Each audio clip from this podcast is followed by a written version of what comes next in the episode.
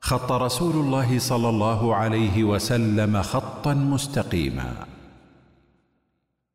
بسم الله الرحمن الرحيم، الحمد لله والصلاة والسلام على رسول الله وآله وصحبه ومن والاه، أما بعد. السلام عليكم ورحمة الله وبركاته. وعليكم السلام ورحمة الله وبركاته. حياك الله دكتورة، كيف حالك؟ أهلا وسهلا، حياك الله. في بداية هذا الموسم الثاني من بودكاست خط، نستهل هذا الموسم بالحلقة الأولى منه عن الفلسفة الشرقية. كوننا في الحلقات الماضية في الموسم الماضي تحدثنا كثيرا عن أطراف أو إشارات للفلسفة الشرقية فيما يتعلق بجذور التيار الروحاني الحديث. لو حدثتينا يا دكتورة عن الفلسفة الشرقية، عن هذا الأصل أو عن هذا الجذر الرئيسي للتيار الروحاني، يعني حديثا مستفيضا. نبدأ بتعريف الفلسفة ما هي، ثم نتحدث عن الفلسفة الشرقية. نعم، جيد. بسم الله الرحمن الرحيم، الحمد لله رب العالمين، والصلاة والسلام على نبينا محمد وعلى آله وأصحابه أجمعين. بالنسبة للفلسفة حقيقة، إذا أردنا أن ننظر في تعريفها سنجد أنه فيه تعريفات مختلفة ومتنوعة متعلقة بهذا المصطلح تحديدا، لكن في السياق الذي نريد أن نتكلم فيه نستطيع أننا نحد الفلسفة بتعريف ربما يكون تعريف مخل إذا جئنا يعني نظرنا إليها نظرة تخصصية، لكن إذا أردنا أن نقرب المفهوم للمستمع وكذا فهذه التعريفات المبسطة ربما تكون أنفع من التعريفات المتعمقة التي فيها شيء من التفصيل. الفلسفة ستكون هي عبارة عن يعني الإجابات التي تطرح على أسئلة متعلقة بالقضايا الوجودية، من حيث حقيقة هذه القضايا، من حيث الماهية، ومن حيث تعلقها بالأشياء التي حولها، بالإضافة إلى الإجابات عن الأسئلة الغيبية، لكن هذه الأجوبة تكون من منطلقات بشرية خارجة عن منطلق الوحي أو مصدر الوحي. فعموما هي إجابة عن أسئلة كبيرة جدا، في الغالب يجيب عنها الدين، وفي الغالب يجيب عنها الوحي، لكنها تخرج من منطلقات بشرية. طبعا هذا يختص بجانب معين من الجانب الفلسفي، وهو في الغالب الجانب المتعلق بالإلهيات، وإلا فإن هناك جوانب أخرى من الفلسفة قد لا ينطبق عليها هذا التعريف بالتحديد، لكن الذي يهمنا في هذا السياق هو التعريف المتعلق بالفلسفة الإلهية تحديدا، بجانب الإلهيات يعني. وأساسا ربما الفلسفة تطور مفهوم الفلسفة، يعني كان في السابق يتناول الحديث عن الوجود أو عن الكون أو عن الإله أو عن الأمور الغامضة والغيبية، خصوصا أنه كلمة سوف في المعاجم الفلسفية دائما تفسر بأنها الحكمة، وهي ليست الحكمة بالمفهوم العادي، يعني وضع الشيء في موضعه مثلا، إنما هي الحكمة الغامضة كما يذكرون، أو الحكمة الاستسرارية أو نحو ذلك، يعني كما هي تعريفاتها في المعاجم الفلسفية، وكذلك عند كثير من التيارات الباطنية. هذا هو تعريفها تحديدا. أنا لماذا لم أخذ الفلسفة من هذا المنطلق؟ يعني الفلسفة وضعت كاصطلاح في إطار في بيئة يونانية، والفلسفة التي نتحدث عنها هي في الواقع سابقة للفلسفة اليونانية، ومن ثم لو أننا عرفنا الفلسفة بالتعريف اليوناني ربما وجد هناك خلل وحلقة مفقودة بين المفهوم الذي نريده في الفلسفة الشرقية السابقة وبين المفهوم اليوناني للفلسفة، ولذلك آثرت أني أنا أعطي مفهوم عام ولم أشر إلى المعنى اللغوي اللي هو محبة الحكمة والتفسير يعني المعنى اليوناني في شرح هذه المفردة لأجل هذا التباين بين الفلسفتين، لكن وضعت لها هذا التفسير العام الذي يرجع المعرفة إلى مصادر بشرية لتتمايز، يعني أو ليكون هذا المصطلح مصطلح مظلي يشمل الفلسفة اليونانية ويشمل غيرها من الفلسفات، خاصة الفلسفة الشرقية التي هي سابقة أساسا، ربما اليونانية متأثرة أساسا بها بعض مجالات أو بعض مدارس الفلسفة اليونانية متأثرة بالفلسفة اليونانية. نعم، لأنه كما يذكر أنه أفلاطون نفسه يصف هذه الكلمة أو بأنها غامضة وأنها مستوردة، يعني ليست هي من البيئة كما يذكر في إحدى محاوراته. صحيح صحيح. يقول اعتقادي أنها من أصل أجنبي، ذلك أن اليونانيين خصوصا الذين كانوا تحت سيطرة البرابرة غير اليونانيين غالبا ما استعاروا منهم ألفاظا.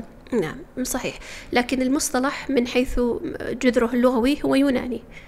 فيعني ربما يكون المقصد بأصوله يعني أصوله كمصطلح كمعنى، لكن كمفردة لغوية هي أصلها جذرها لاتيني، أثرها جذرها يوناني. فالمقصود أنه الفلسفة، وأنا يعني أدرس نقد الفلسفة في الجامعة، يعني مقرر يعني له تعلق بنقد الفلسفة، فكنت أطرح السؤال أحيانا على طالباتي في بداية المقرر، أقول لهم وش ترون ما هو مفهوم الفلسفة عندك، وش تفهمين أنت من الفلسفة؟ فكثير ما يأتيني الجواب يعني هو الكلام الكثير الذي ليس له فائدة، ولا يعني يأخذونها ثرثرة، يأخذونها قالوا يتفلسف. فهي مأخوذة من المعنى العرفي، لكن له ترى تعلق بالأصل الاصطلاحي الواقعي، لأنه حقيقة هو كلام كثير ومطول في كثير من المسائل التي تحسم بسهولة أحيانا، أو ربما لا يحتاج الإنسان إلى الخوض فيها. يعني أحيانا يقول لك يتفلسف لأنه يتكلم في شيء ما يعني مخلوص منه، ليس ثمة حاجة للكلام فيه، وربما لو لم يفتح هذا الباب في النقاش في هذا الموضوع المعين لما أشكل ذلك على أغلب الناس. أغلب الناس ما عندهم إشكالية، عايشين حياتهم دون أن يعرفوا هذه التفاصيل أو أن يناقشوا هذه التفاصيل، لكن جاء الفلاسفة فخاضوا في هذه المسائل الدقيقة التفصيلية، وما خرجوا بطائل، وما خرجوا في بكثير من الأحيان بطائل. يعني هذه خاصة تأتي عند يعني ممكن نقول عند من كان لديهم شيء من الذكاء مع الفراغ، لأنه اللي مشغول في لقمة العيش ولا في السعي ولا لا يجد وقتا للتفصيل في هذه المسائل الفرعية التي لا يقوم عليها فعل حقيقي في كثير من الأحيان. على كل حال، المقصود أنه الفلسفة المراد بها بشكل عام هي يعني الخوض في بعض الأجوبة على بعض الأسئلة الوجودية والأسئلة الغيبية من منطلقات بشرية، نستطيع أن نلخصها بهذا التعريف. نعم. هذا هو تعريف الفلسفة. هل الفلسفة يعني قسم واحد أو متعددة أو يعني ممكن أن نقول أنه الفلسفة ممكن تقسيمها باعتبارات كثيرة جدا، وأنا أتصور أنه يعني مثل هذا الموضوع يطرح في إطار أكاديمي بطريقة مختلفة تماما، كطريقة يعني تأصيلية متخصصة تختلف عن الطرح المبسط الذي أريد أن أقربه للمستمع. الفلسفة نستطيع أن نقسمها بعدة اعتبارات لتبسيطها وتقريبها للمتلقي. الأول هو باعتبار مصادر التلقي، والمصدر الذي تؤخذ منه هذه الفلسفة والتي يعتمد عليها الفيلسوف في تقديم الإجابات. المصدر ممكن يكون مصدر عقلي كما هو الغالب على الفلسفة اليونانية، وممكن يكون حدسي باطني هو أقرب ما يكون إلى المشاعر كما هو غالب على الفلسفة الشرقية. فبحسب المصدر الذي تؤخذ منه الإجابات، عندما يطرح سؤال ما هو الحق مثلا، يطرح سؤال ما هو الخير، يطرح أي سؤال يعني وجودي كبير، لماذا أنا موجود، ما هو الهدف من وجودي، ما غايتي إلى آخره، يختلف المنطلق الذي يبني عليه الفيلسوف إجابته. فمنهم من يبنيها على منطلقات يزعمون أنها عقلية أو عقلانية، ومنهم من يبنيها على منطلقات حدسية أو منطلقات باطنية، مشاعر يعني. أقرب ما تكون إلى المشاعر. نعم. فهذا تقسيم ممكن أن يكون باعتبار المصدر الذي تؤخذ منه هذه الفلسفة، وكلها في النهاية مردها الإنسان نفسه. يعني هذا حقيقة موقف عجيب، يعني هو موقف الحقيقة ليس عقلاني، كهم يزعمون أنه عقلي أو عقلاني، والحقيقة ليس موقف عقلاني. كيف يمكن أن أجيب إجابة يعني الشخص لا يستطيع أنا الشخص المسؤول، أنا الشيء المسؤول عنه، الشيء المجهول، كيف أستقي الإجابة من نفس الشيء المجهول؟ يعني هذا موقف حقيقة غير عقلاني إطلاقا. أنت محل الإشكال، المفترض أن تستقى الإجابة من خارج محل الإشكال. نعم صحيح. أنت الشخص المجهول، كيف تستقي الإجابة من داخلك وأنت المجهول؟ يعني بالضبط. أنت الذي تريد الإجابة على لماذا أنت موجود، ما غايتك، ما يجب أن تكون الإجابة خارجية. نعم، هذا الأصل عندما، خاصة لما تكون أشياء لا يستطيع أن يتوصل إليه العقل أصلا. يعني العقل أصلا غير قادر على الإحاطة بها. على كل حال هذه قسم من أقسام الفلسفة، لكن الفلسفة إحنا اللي ترى بنركز عليها ليست الفلسفة العقلية، بل هي الفلسفة الحدسية الباطنية التي في الأصل تغفل العقل حقيقة، بل تستبعد العقل كما ربما يأتي معنا في ثنايا الحديث بإذن الله.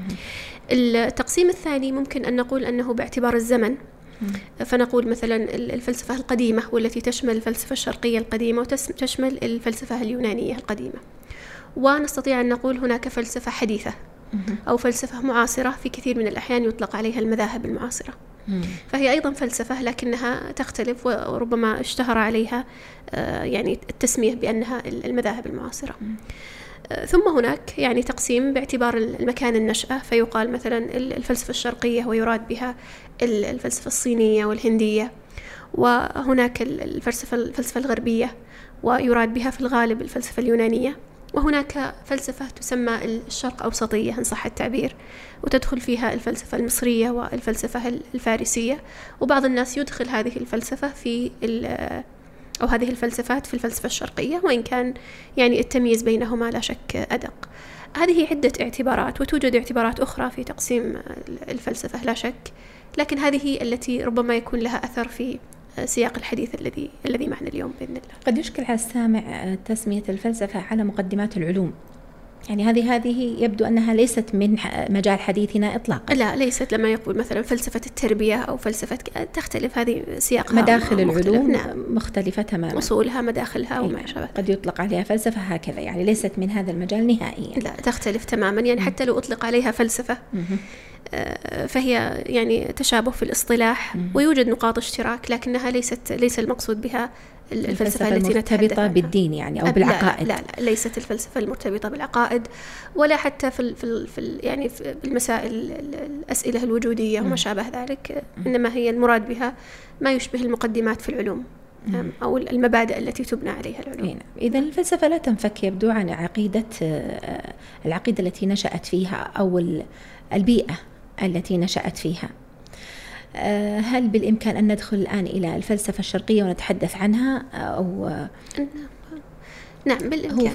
هو في الغالب الناس لما يعني نتكلم عن الفلسفة الشرقية، يعني ذكرتي قبل قليل أنها الصين والهند وهذه المناطق، في الغالب حينما نتكلم عن هذه المناطق يتبادر لأذهان الناس إذا قيل عقائد الهند يتبادر مباشرة المظاهر الوثنية كعبادة البقر مثلا والخضوع لها والأرض أو الفأر أو بعض الأمور المستقذرة أو العورات أو عبودية أصنامهم كالفيل ذو اليدين ونحو ذلك. هذا هو المتبادر مباشرة. فهل هذا كل شيء في عقائد الهند أو أن هناك جانب فلسفي أخطر من هذه المظاهر الساذجة؟ عندما نتكلم عن الفلسفة أو الفكر الشرقي بشكل عام، نستطيع أننا ربما يعني نحصره في ثلاثة مدارس رئيسة جدا هي المؤثرة في التيارات الروحانية المعاصرة، هي الديانة الهندوسية أو الفلسفة الهندوسية، والديانة البوذية، والديانة الطاوية. ثلاث الديانات هذه تعتبر الجذور الأساسية للتيارات الروحانية، اللي يعني يتبادر إلى ذهن أغلب الناس كما تفضلتي عندما يقال الهندوسية، اللي يتبادر إلى أذهانهم هو الجانب الوثني التعبدي مثل ما تفضلتي، عبادة الأصنام وما شابه. لكن الواقع أن الهندوسية ليست هي هذه المظاهر فحسب، بل ربما أصول الهندوسية وأصول البوذية وأصول الطاوية بعيدة ترى عن هذه المظاهر، إنما أصولها فلسفية نظرية مجردة، يعني هي عبارة عن إجابات وعبارة عن تنظير للرؤية الكونية بشكل عام، كيف يرون الكون والوجود وما هي حقيقته وما هي حقيقة الإنسان إلى آخره من الأسئلة التي تطرح في الإطار الفلسفي. فيعني أصلها ليست هذه الأديان التي نشاهدها اليوم، أصولها هي في الغالب أصول فلسفية، ولذلك كل واحدة من هذه الديانات الثلاث لها شقين، شق فلسفي وشق وثني، وثني تعبدي يتمثل بالطقوس والأصنام المشهورة عند أغلب الناس، اللي يتبادر إلى ذهن المتلقي في المجتمعات الإسلامية في الغالب عندما نقول هندوسية بوذية هو هذا الشق الوثني.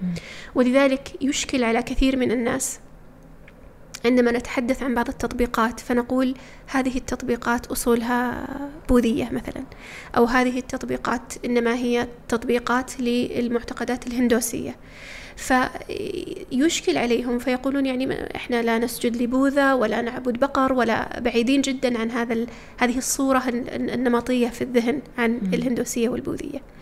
لكنهم يجهلون أنه هذا ليس هو ليس لا يشكل الهندوسية في جوهرها، ولا يشكل البوذية في جوهرها، وإنما البوذية والهندوسية والطاوية لها جوانب أخرى تغيب عن هؤلاء، وهي التي أثرت في هذه التطبيقات وهذه الممارسات. ومما يزيد الإشكال يعني غموضا هو أنه كثير من الهندوس أصلا هم أنفسهم لا يدركون هذه الأبعاد الباطنية ولا يدركون هذه الأبعاد الفلسفية، وإنما أغلب الهندوس عوامهم يعني نستطيع أن نقول على المستوى الشعبي إنما هم هندوس وثنيون يعبدون البقر، ولا يفهمون المعطيات، ولا يفهمون الأصول، ولا يفهمون المبادئ الفلسفية في الهندوسية. وكذلك في البوذية، لما يجي واحد يقول لك أنا بوذي في الغالب أنه وثني، أنه يعبد تمثال على صورة بوذا بعيدة جدا عن فلسفة بوذا الأصلية. فالمقصود أنه غياب هذه المفاهيم الفلسفية عن عموم الناس من المسلمين، وغيابها عن كثير من الهندوس والبوذيين أنفسهم، يجعل هناك لبس في فهم معنى الهندوسية على وجه الحقيقة هو البوذية، على ويجعلها تتسرب مفاهيمها من حيث لا يشعرون أو لا يستنكرون. بالضبط، يشعر أنه يعني كأنه بمعزل عن الهندوسية لأنه لم يسجد لبقرة ولا يسجد لصنم، وهو في الواقع ربما طبق الأصول الكبيرة التي بنيت عليها الفلسفة الهندوسية أو الفلسفة البوذية دون أن يشعر، واختل اعتقاده بناء على هذه الفلسفة. صحيح. أريد أن أنبه إلى شيء يتعلق بالفلسفة الهندوسية وبالفلسفة البوذية تحديدا. أنا ذكرت الجانب الوثني واللي هو عبارة عن القرابين والعبادات وما شابه، اللي هي المشهورة المعروفة عند أغلب الناس، لكن لم أتطرق للجانب الفلسفي الذي هو في الواقع المشكل، وهو في الواقع المؤثر في التطبيقات التي دخلت إلى العالم الإسلامي. الجانب الفلسفي في الهندوسية هو يتمثل بست مدارس فلسفية. ربما تستغربين لما أقول لك أنه الست مدارس هذه منها ثلاثة ربما اندرست ليست لها وجود كبير، لكن من أهم المدارس الفلسفية في الفلسفة الهندوسية هي ثلاثة مدارس. واحدة اسمها الفيدانتا. الفيدانتا هذه مدرسة يعني انتقلت إلى الغرب يعني بطريقة سأذكرها لاحقا بإذن الله. والمدرسة الثانية اللي هي السامخية أو السامخية، على اختلاف في نطقها بالميم أو بالنون. والثالثة التي هي المدرسة الفلسفية في مدرسة اليوغا. نعم. وهذه تبين لك الارتباط الوثيق بين فلسفة اليوغا وبين الهندوسية، فهي تعتبر سدس الهندوسية إذا نظرنا إليها. إذن اليوغا التي يظن الناس أنها مجرد حركات رياضية صارت فلسفة أصلية مبنية على اعتقادات في الديانة الهندوسية. بل هي تشكل يعني مدرسة رئيسة ضخمة في التراث الهندوسي، خاصة التراث الهندوسي الفلسفي الذي انتقل إلى الغرب، ومن ثم انتقل إلى العالم. مدرسة اعتقادية فلسفية. طبعا تم ارتباط بين الفيدانتا وبين السامخية وبين اليوغا، كلها تدور يعني لديها عناصر كثيرة مشتركة لن أخوض في تفاصيلها الآن. بالنسبة للفلسفة البوذية، هي أيضا تشبه الفلسفة الهندوسية، لكنها المدارس يعني أقل تشعبا. والفلسفة البوذية في أصلها ترى فلسفة إلحادية. صحيح. ليست فلسفة دينية، ولم تخوض ولم يتكلم بوذا عن موضوع الإله أصلا. صحيح. يعني ما كان من اهتماماته ولا من مواضيع بحثه الفلسفي موضوع الإله، ولذلك لن تجدي في تراث بوذا كلام عن الإله نفيا ولا إثباتا. في الغالب ليس له وجود في طرحه. ومن ثم الصورة التي نشاهدها اليوم من عبادة بوذا، وهي هي صورة تعتبر محرفة للفلسفة البوذية. لا ننكر تسميتها بوذية، لأنه هذا اصطلاح اصطلح عليه في الزمن المعاصر، لكنها ليست هي في الواقع الفلسفة الأصلية البوذية. يعني المقصود أنه هذه الفلسفات عموما لها هذين الشقين، والجانب الفلسفي والجانب الديني، وكثير من الناس لا يفهمون ولا يدركون إلا الجانب الديني. حتى حتى حتى اليوغا، ترى حتى اليوغا بالنسبة لكثير من الهندوس لا يمارسونها كفلسفة، وإنما يمارسونها كطقوس تعبدية. يعني يفعل حركات اليوغا أمام الإله شيفا أو غيره ولا واحد من الأصنام، يعتبرها نوع من القربة، يعتبرها كالصلاة مثلا. لا يدرك ربما أبعاد اليوغا وأصولها، أبعادها الفلسفية الإلحادية. يعني على كل حال إحنا إن فررنا من الرمضاء، إن استجرنا من الرمضاء كالمستجير من الرمضاء بالنار. ما في يعني إما في فكاك، إما أن تكون فلسفية إلحادية، نعم، وإما أن تكون وثنية، طقس تعبدي وثني، طقوسية. نعم. طيب الآن نحن الآن نتكلم عن الفلسفة الشرقية باعتبارها يعني كجذر للروحانية الحديثة في الغرب. كيف، ما علاقة هذا بها؟ كيف وصلت هذه الفلسفة الشرقية البعيدة إلى الغرب وتشكل هذا التيار الروحاني هناك؟ طبعا هناك عوامل كثيرة أدت إلى انتقال الفلسفة الشرقية إلى إلى إلى العالم الغربي. ربما ذكرت طرفا منها عندما تكلمنا عن التيار الروحاني وتطوره في العالم الغربي. لكن في هذا في في يعني في في في هذا الموضوع اليوم، موضوعنا اليوم، سأقف يعني محطات أو عند محطات ربما تكون محطات مهمة تختلف عن التطور الفكري الذي امتد على مر عقود وقرون. ربما المحطة الأولى حقيقة، والتي تعتبر ربما أهم محطة لانتقال الفكر الهندوسي كفكر فلسفي إلى الولايات المتحدة على وجه الخصوص، كان في مؤتمر عقد في عام 1893 تقريبا للميلاد في بلدة شيكاغو في أمريكا. كان هذا المؤتمر هو عبارة عن مؤتمر للأديان، اجتمع فيه أشخاص من شتى بقاع الأرض. كل دين له مجموعة من الناس ابتعثوا لهذا المؤتمر لأجل أن يمثلوا ذلك الدين. فكان هناك يعني أكثر من شخصية مثلت الهندوسية. من ضمن الشخصيات اللي ما كان أصلا من البعثات الأصلية، لكنه هو رغب بأن يدخل في هذا المؤتمر، رجل اسمه سوامي فيفيكاناندا. نعم. سوامي هذا كان ذهب لأمريكا لأغراض معينة، والتقى ببعض الأساتذة في جامعة هارفارد، وألقى في تلك الجامعة، فكأنهم توسطوا له ليدخل في هذا المؤتمر. فألقى كلمة، أنا حقيقة استمعت إلى هذه الكلمة. الناس يعني وما يذكر عن هذه الكلمة أمر عجيب، يعني أنها كالخطبة العصماء التي يعني احتارت أمامها العقول، والتي صمت أمامها الناس. شيء يعني عجيب في مدحها، ما لم أجد فيها سوى طرح، ممكن أن يقال طرح اعتيادي في مثل الأجواء الباطنية، مكرر، يعني ليس فيه شيء جديد. لكن ربما في ذلك الوقت وعلى المجتمعات الغربية كان طرح جديد. طرح جديد يعني أو غريب. أول ما بدأ كلمته قال يعني كلمة، قال إخوتي وأخواتي في أمريكا. فجلسوا دقيقتين الناس يصفقون على هالكلمة هذه فقط. يعني المقصود أنه يعني كأنه طرح قضية الأخوة الدينية. هذه قضية يعني كأنها مقدمة في عقيدة وحدة الأديان. ثم بدأ بعد ذلك وفتح قلوبهم بهذه الكلمة. نعم. وبدأ بعد ذلك بالحديث والكلام عن موضوع الهندوسية، وكيف أنه إحنا ديانتنا، طبعا هو على مذهب الفيدانتا. مذهب الفيدانتا هو واحدية. من نعم الواحدية الذين يعتقدون بوحدة الوجود، يعني ليس هم وحدهم، حتى اليوغا والسامخية كذلك، لكن هم لديهم معتقدات ربما تكون أصولية بالنسبة للروحانيات، متطرفة جدا يعني. نعم. وتعتبر كثيرة قوية التأثير في التيارات الروحانية.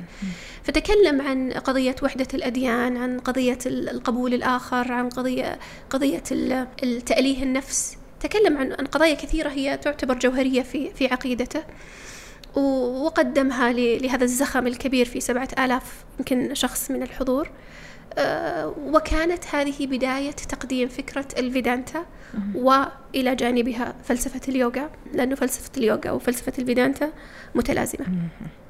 فقدمها لأمريكا، فكانت هذه تعتبر الخطوة الأولى لانتقال هذه الفلسفات إلى العالم الغربي أو لأمريكا على وجه التحديد.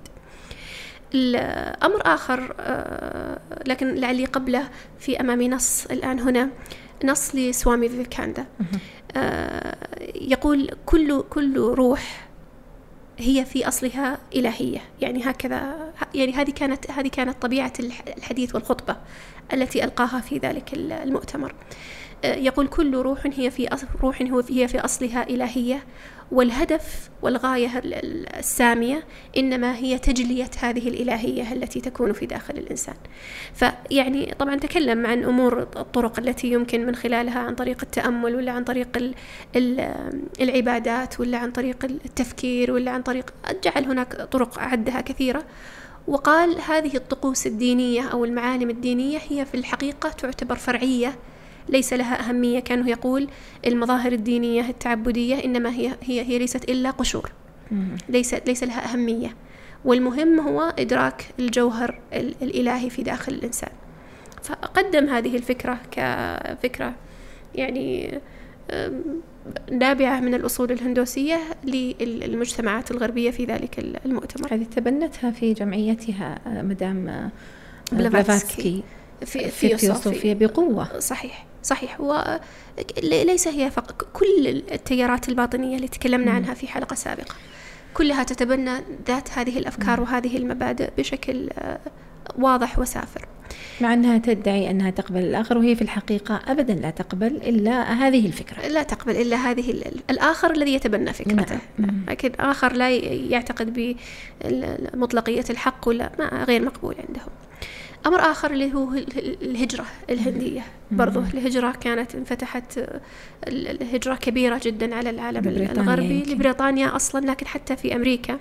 يعني يوجد الجالية الهندية في أمريكا ربما يعني تعد يمكن 3.5 مليون، 3.5 مليون، وفي بريطانيا تشكل ربما 1 مليون من السكان يعدون من الهنود وأصحاب الجنسية الهندية والأصول الهندية. فالمقصود أنه في هجرة كبيرة ضخمة من الهند إلى العالم الغربي، وهؤلاء يأتون مشبعين بالثقافة الهندوسية، ويعني الخلطة هذه تولد هذا التبادل الحضاري والثقافي الذي نعم، وهذه الكثرة الأعداد الضخمة جدا في العقيدة نفسها في يعني ضعيفة جدا حقيقة، يعني مخالفة تماما للعقل وللفطرة، ومع ذلك غلبت على مجتمع. صحيح. لكن يعني أنت تتكلمين عن مجتمع خالي أصلا، صحيح. من يعني خالي الذهن، خالي القلب، خالي فتمكنت منه مثل هذه الفلسفات. في أمر آخر يعني وجدته عند بعض الباحثين الذين تناولوا موضوع الغربيين، ليس من الباحثين العرب، الذين تناولوا أسباب انتشار الأفكار الهندوسية أو انتشار الديانة أو عفوا الفلسفة الهندوسية والبوذية في البلدان الغربية أو في أمريكا على وجه الخصوص. فكان مما ذكر اهتمام أعداد كبيرة من الأمريكان بممارسة اليوغا. فممارسة اليوغا يعني يقدر في بعض الدراسات تقدر أن الذين يمارسون اليوغا بشكل منتظم في أمريكا يقدرون ب30 مليون. فعدد كبير جدا ضخم من يمارسون اليوغا بشكل منتظم. قد يقال: ما العلاقة طيب بينها؟ اليوغا احنا ذكرنا أنها جزء من، لا يمكن أن ينفصل عن الفلسفة الهندوسية، مدرسة وفلسفة رئيسية، نعم، في الهندوسية. ومن ثم ممارسة هذا الجانب التطبيقي لتلك الفلسفة ليس فقط يمرر، إنما هو يثير التساؤلات عن الأصول التي بنيت عليها والتي جاءت منها. فيكون فيه نوع من الانتماء، نوع من الولاء لهذه الأصول، ومحبة في البحث، حتى أنه يعني تجدين في كثير من الدور التي تمارس فيها الرياضة، حتى اليوغا، حتى ولو كانت كرياضة، تجدين فيها كثير من العلامات الشرقية، صحيح. والرموز، ربما حتى تماثيل بوذا وتمثال تماثيل الآلهة الهندوس، والرموز الاعتقادية الأصيلة في الفلسفة الهندية مع أنها مكان للرياضة. صح. بل هذا يعني وإن كنت يعني أسبق الأحداث لعلنا نفرد لها حلقة، لكن حتى على المستوى المحلي يعني. صح. ما أتكلم حتى عن أمريكا ولا بريطانيا، التراث الشعبي تماما، أتكلم عن بعض يعني الأندية التي خصصت لليوغا على مستوى محلي يعني. في بلدان المسلمين لا تخفى فيها بعض رموز وآثار الفلسفات الهندوسية أيضاً. نعم. ليست فقط الفلسفية، حتى الوثنية يعني، مع أنها ربما تكون بعيدة نوعا ما، لكن أنا أقدر أصيغ كلامك الآن بطريقة أخرى وأقول أن ممارسة اليوغا أسهل طريق لتمرير الهندوسية أو لتوطين الهندوسية في المكان. نعم، وممكن نقول لتطبيع الهندوسية أو لتطبيع حتى. نعم، يعني لجعلها أمر مقبول ولطيف، وبخلاف الدعوات المباشرة للاعتقاد أو للفلسفة ربما تكون يعني تستقبل بشيء من النفور، لكن صحيح. لما تدخل من خلال مثل هذه الممارسة التي يقبلها كثير من الناس تدريجيا يكون ثمة نوع من القناعة بالأصول التي بنيت عليها هذه الرياضة. وأنا ما ودي إني أدخل في تفاصيلها، لكن يعني مثل ما ذكرت لك هذه تحتاج إلى أن يفرد لها صح. حلقة. صحيح. أود أن يعني أختم هذه الوقفات بأنه يعني من المستغرب حقيقة أنه كثير جدا من المشاهير، وأنا يعني لن أعددهم لأني أزعم أن كثير من المستمعين صراحة ما يعرفونهم، لكن كثير من المشاهير من الممثلين ومن المغنين وغيرهم تبنوا عقيدة الهندوسية والبوذية هكذا، يعني أصبحت نعم تحولوا من النصرانية أو من الإلحاد بعضهم إلى البوذية وإلى الهندوسية. يمكن يعني اللي أستطيع أني أنا أذكر أسمائهم، إذا تعرفين ستيف جوبز. ستيف جوبز يعتبر المؤسس أو أحد مؤسسين شركة أبل، ويعتبر الرئيس التنفيذي لها في مدة طويلة، ويعتبر ربما العقل ال الذي يكمن وراء كثير من النجاحات والتطبيقات لهذه الشركة. الرجل انتقل إلى أو رحل أو ارتحل إلى الهند لأجل أن يبحث عن الاستنارة الروحية، يعني له اهتمام بالجانب الروحي قد لا يعرفه كثير من الناس. وقتلته يبدو. بالضبط، قتلته. كيف قتلته؟ لأن الرجل هو أصيب من في عام 2003 بأورام، نعم بورم في البنكرياس، وكانت مما يذكر في يعني في الكتاب الذي ألف عن سيرته وحياته، أنه يعني كانت الأطباء قد فرحوا جدا أنهم وجدوا هذا المرض في وقت مبكر جدا، يستطيعون بإذن الله القضاء عليه وكذا. فكانوا يقولون يعني جيد أننا الآن نبدأ بالعملية الجراحية ونبدأ بمعالجته، نسبة النجاح عالية جدا لأنه اكتشف دون أن يشعر بأعراض، كان يعني في كشف دوري. فامتنع عن العلاج والتفت إلى التأمل وإلى محاولة علاج المرض الخطير هذا عن طريق الحمية الغذائية وعن طريق الحمية النباتية المستقاة من المعتقدات البوذية وبوذية زن على وجه التحديد. الأيروفيدا يعني لا ليس من الأيروفيدا تحديدا، لكن الأيروفيدا يعني أقرب إلى الهندوسية، لكنها النمط النباتي بشكل عام، التأملات الخاضعة للفلسفة البوذية بشكل عام، والاعتقاد بأن الإنسان يستطيع أن يتغلب يشفي نفسه بنفسه من خلال مثل هذه فالذي حصل أنه تقدم المرض بشكل كبير جدا، وعندما حاولوا أن يتداركوه بعد 6 أو 7 سنوات لم يتمكنوا بعد ذلك. وكل هذا يعني بقدر الله، لكن يعني هذا من الأسباب التي أدت إلى هلاكه، يعني قتله اعتقاده أو فلسفته أو جهله في هذا الجانب، مع أنه عقل رائع جدا في الجانب الديني، عفوا الدنيوي. نعم الدنيوي. مارك زكربيرج إذا تعرفينه كذلك، يعني صاحب الفيسبوك وكثير الآن من التطبيقات، نفس الشيء تحول، هو أصله يهودي لكنه تحول من اليهودية إلى الإلحاد، ثم بعد ذلك تبنى البوذية. المقصود أنه الفكر البوذي منتشر جدا في الأوساط الإعلامية والأوساط المشاهير، ومن ثم هذا أيضا من الأشياء التي تسهم في انتشار الأفكار هذه وتأييدها بين في على الطبقات الشعبية والمجتمعية. يعني كأنهم غرر بهم، يعني نستطيع القول. إذا المحطات المهمة التي ذكرتيها لانتقال هذا الفكر مع بعده الفلسفة الشرقية إلى الغرب، ومن ثم طبعا انتقالها في الغالب نحن نستقي يعني من الغرب، خطبة سوامي فيفيكاناندا والهجرة للبلدان الأوروبية والتكاثر هناك، يعني الكثرة تطبع الديانة، والاهتمام باليوغا وممارستها من الأمريكان أنفسهم، وهذه الأنظمة الغذائية التي يزعم أنها صحيحة وهي متعلقة بهذه الفلسفة. هذه هي المحطات، بالإضافة إلى المشاهير الذي كثير من المشاهير الذي تبنوها ونشروا مبادئها.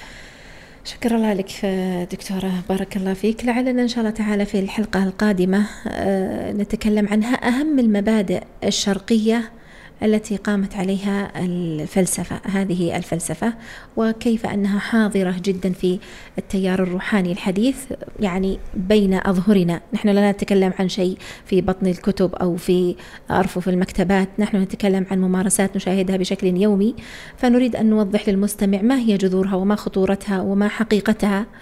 نتناول ذلك إن شاء الله تعالى في الحلقة المقبلة. شكرا لك وشكرا للمستمعين. الحمد لله والصلاة والسلام على رسول الله. استودعكم الله.